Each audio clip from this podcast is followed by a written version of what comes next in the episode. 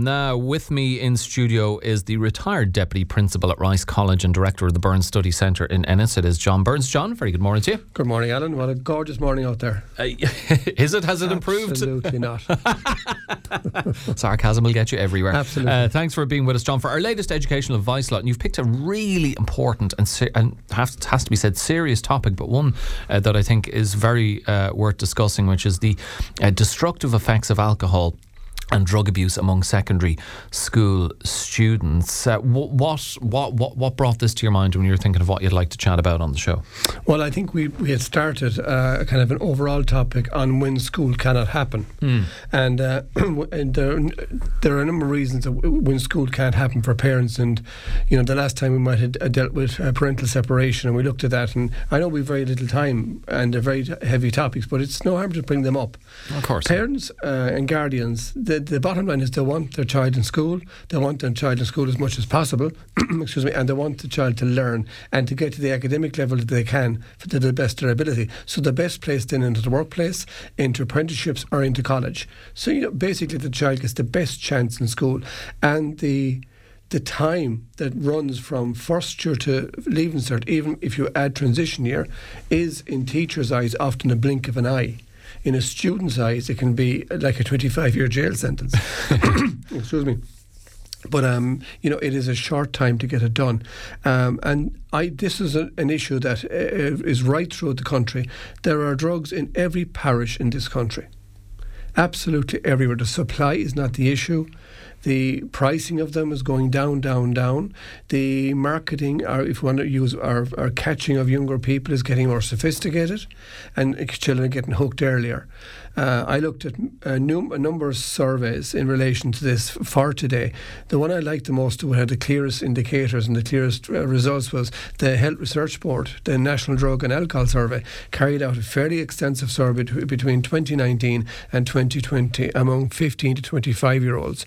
I would add now straight away that the drug issue does affect children way below the age of 15.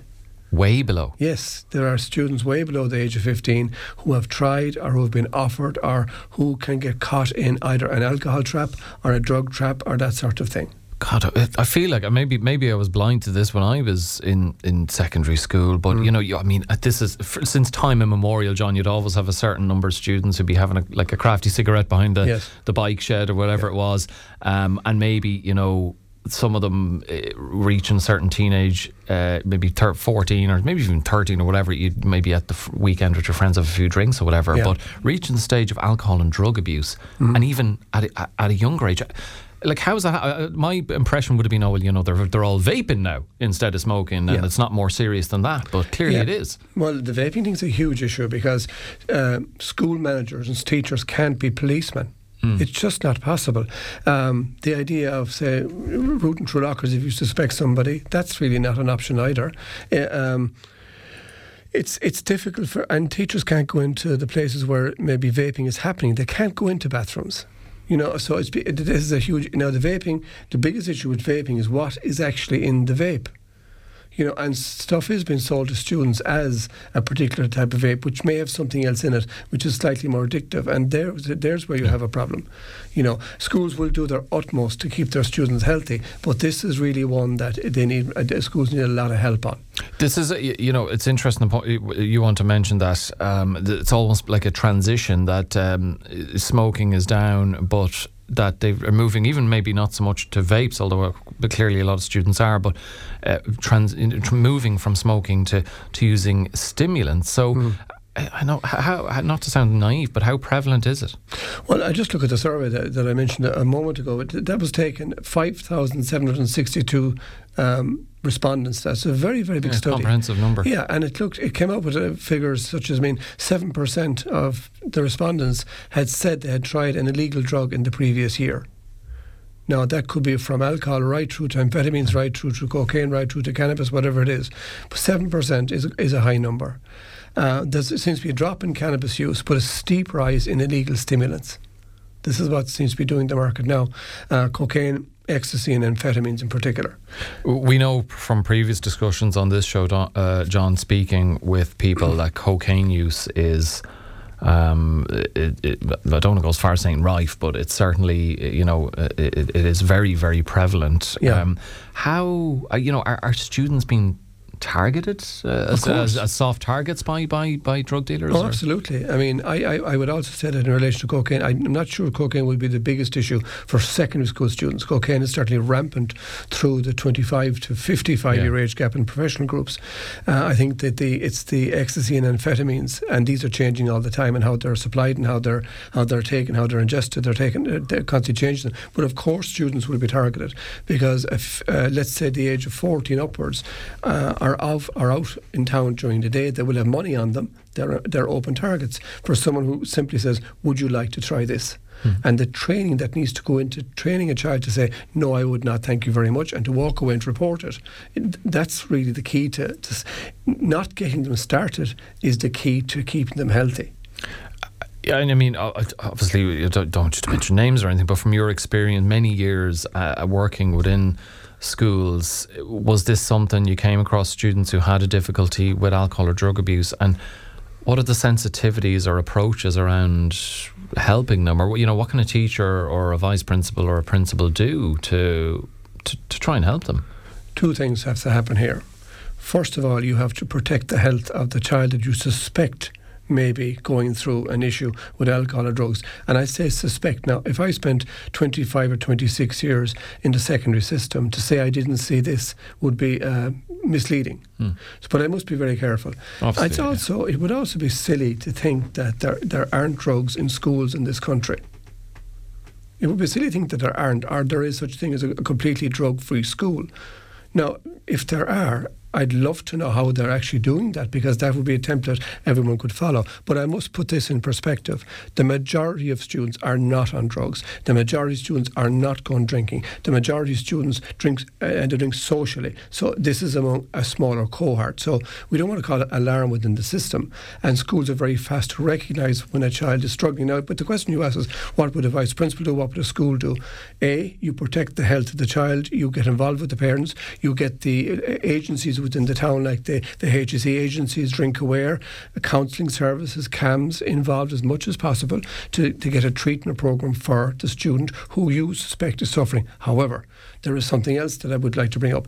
If the student is not just using, but if the student is also supplying within the school, then you have to get rid of that student that, I was going to ask about that. That the impact that the what their difficulties may be having on others, but uh, the, the, that goes beyond that. If they're actually actively selling, then you, you have a huge issue on your hands. Well, you have, but you see, and the problem is the schools can't get rid of anyone for anything now. Expulsion is practically it's not really an option, um, and to get rid of sounds uh, very very harsh. But if there is a student in a school, and that student is supplying within the school then you must neutralize that problem as soon as you possibly can yeah. to protect the others.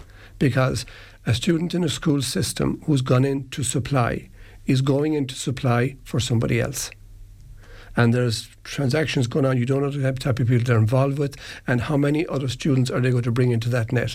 Now, of course, the supplier user needs help, but my focus would always be okay, we need to remove you as much as possible to get you into a, a therapy um, regimen. Mm. And when it's appropriate for you to come back, well, then you'd look at that. But um, proven supply within a school, no, that student has to be taken out of that system for the sake of everybody else's child. It's quite o- simple. I can only imagine the difficulties and sensitivities that are involved then with.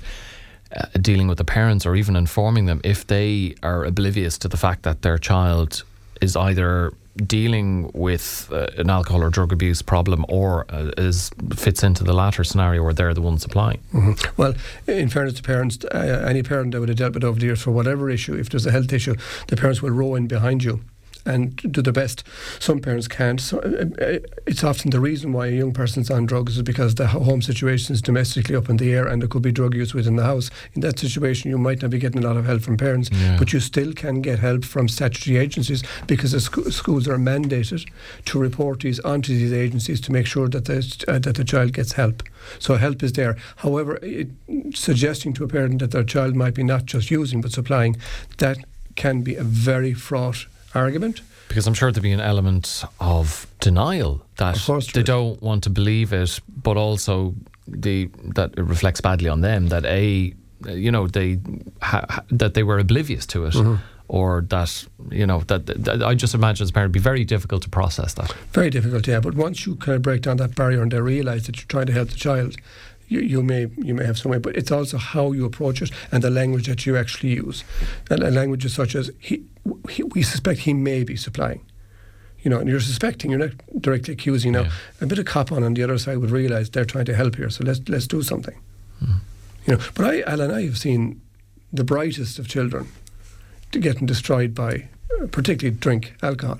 That's still the most prevalent one. And that's the one we haven't addressed as much as the drugs. I mean, that's it's been in, uh, uh, entrenched, ingrained in Irish society Mm-hmm. for as long as any of us can remember. Is it still the same old situation that it's just you're exposed to family events at a young age? Not that you Yeah. might be drinking yourself, but at least you're seeing it, the, the normalisation of drinking and excessive or maybe even binge drinking. Yeah, well, there's a couple of things. I think drinking as the biggest problem might be dropping down slightly because students are now more aware of their health, and there is a massive movement, particularly among uh, uh, boys in secondary school, for fitness, health, in the gym. That seems to be a big thing.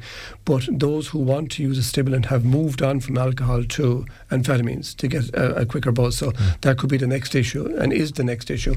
The problem with the whole drinking thing is that uh, in in Irish culture, it is linked to every single milestone family event, and you know from communions right up along to Debs, right up along to going off after leaving cert to to Lanzarote or wherever the hell students go, and they tend to overdo it. But I remember, I remember looking at students who would have come in in first year, and you'd know that you were dealing with a very bright individual, boy or girl, and maybe by transition year or, or third year or pre-leaving cert, you can see that a their health is going down, and b that they really are struggling, and that the, there is a there is a there is a substance abuse problem here. A student who is habitually using something like dr- drink or drugs is not going to perform anyway to, to their ability because their body's under pressure, their mind is muddled, hmm. and they may present in school on Monday in a situation where maybe they're not in the best shape. Now, it's rare enough, but it does happen. Uh, uh in your experience, and uh, there would be a presumption, I think, for people listening to this, that whether it's drink or drugs, it's more likely to be boys, pupils, than than girls that would be affected by this. Is that the case, or or would the number of girls, even if they are in the minority, surprise people? No, I think you're quite you're spot on there. Actually, the survey in 2019-2020 by the National Drug and Alcohol Survey states that boys are young men in particular are twice as, as likely to start an, an, uh, start using amphetamines than girls are. So Okay. and it's a see there are changing trends, but what I'm really worried about now is what's happening is this whole poly poly drug use. This is the latest thing, and this is the thing that that from a medical point of view you'd be concerned about because this is where a student uh, or adult is mixing, mixing alcohol with an amphetamine such as ecstasy, and there's where your blood clots and your body temperature goes up and all the rest of that happens. That's an issue. You see, I remember like some of the days I used to dread um, in my career as vice principal. I used to dread the morning after Debs.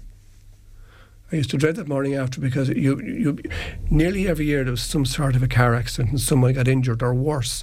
And it, when the investigations were done, it was there was nearly always drink involved and some fella showing off, or the um, morning or the day when the leavings are finished.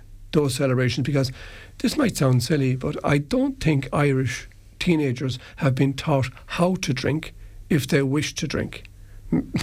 Maybe in that kind of like where we use the, stereotypical example of in France from a young age, you know, you, you're taught it's ingrained in you to like have just like one glass of wine with your family at the Yeah. dinner table or whatever, and that that's sufficient. Yeah, yeah. And schools face another issue when teachers working out of the uh, from their hearts to help their students. When teachers go in and they deliver some of really good alcohol and drug prevention programs, students tend to switch off because it's the same voice and the same person. Eh, So they link that person to the subject. I think it's far, far more effective when the Department of, of Health allows schools to take on and to pay outside speakers, such as you know, people working in um, Drink Aware or something like that, Yeah. to go in and deliver a program and don't hold back. Do not hold back on the effects of this. Give the give the information, give it directly, give it bluntly, and then let the students make up their own mind. Okay, a really, really important topic to talk about, and uh, uh, to open my eyes a little bit to certainly the level of, of drug abuse uh, uh, among not just among secondary school students, uh, but as you mentioned earlier on, John, at the top of it, that even younger ages. Um, thanks as ever for being with us. If anyone ever has any education related questions for John, um, or maybe a topic that you would like to suggest that maybe he might cover, do get in touch with us. It is 086 1800 964. But uh, for the moment, John Burns, thank you very much. We'll speak My to you again soon.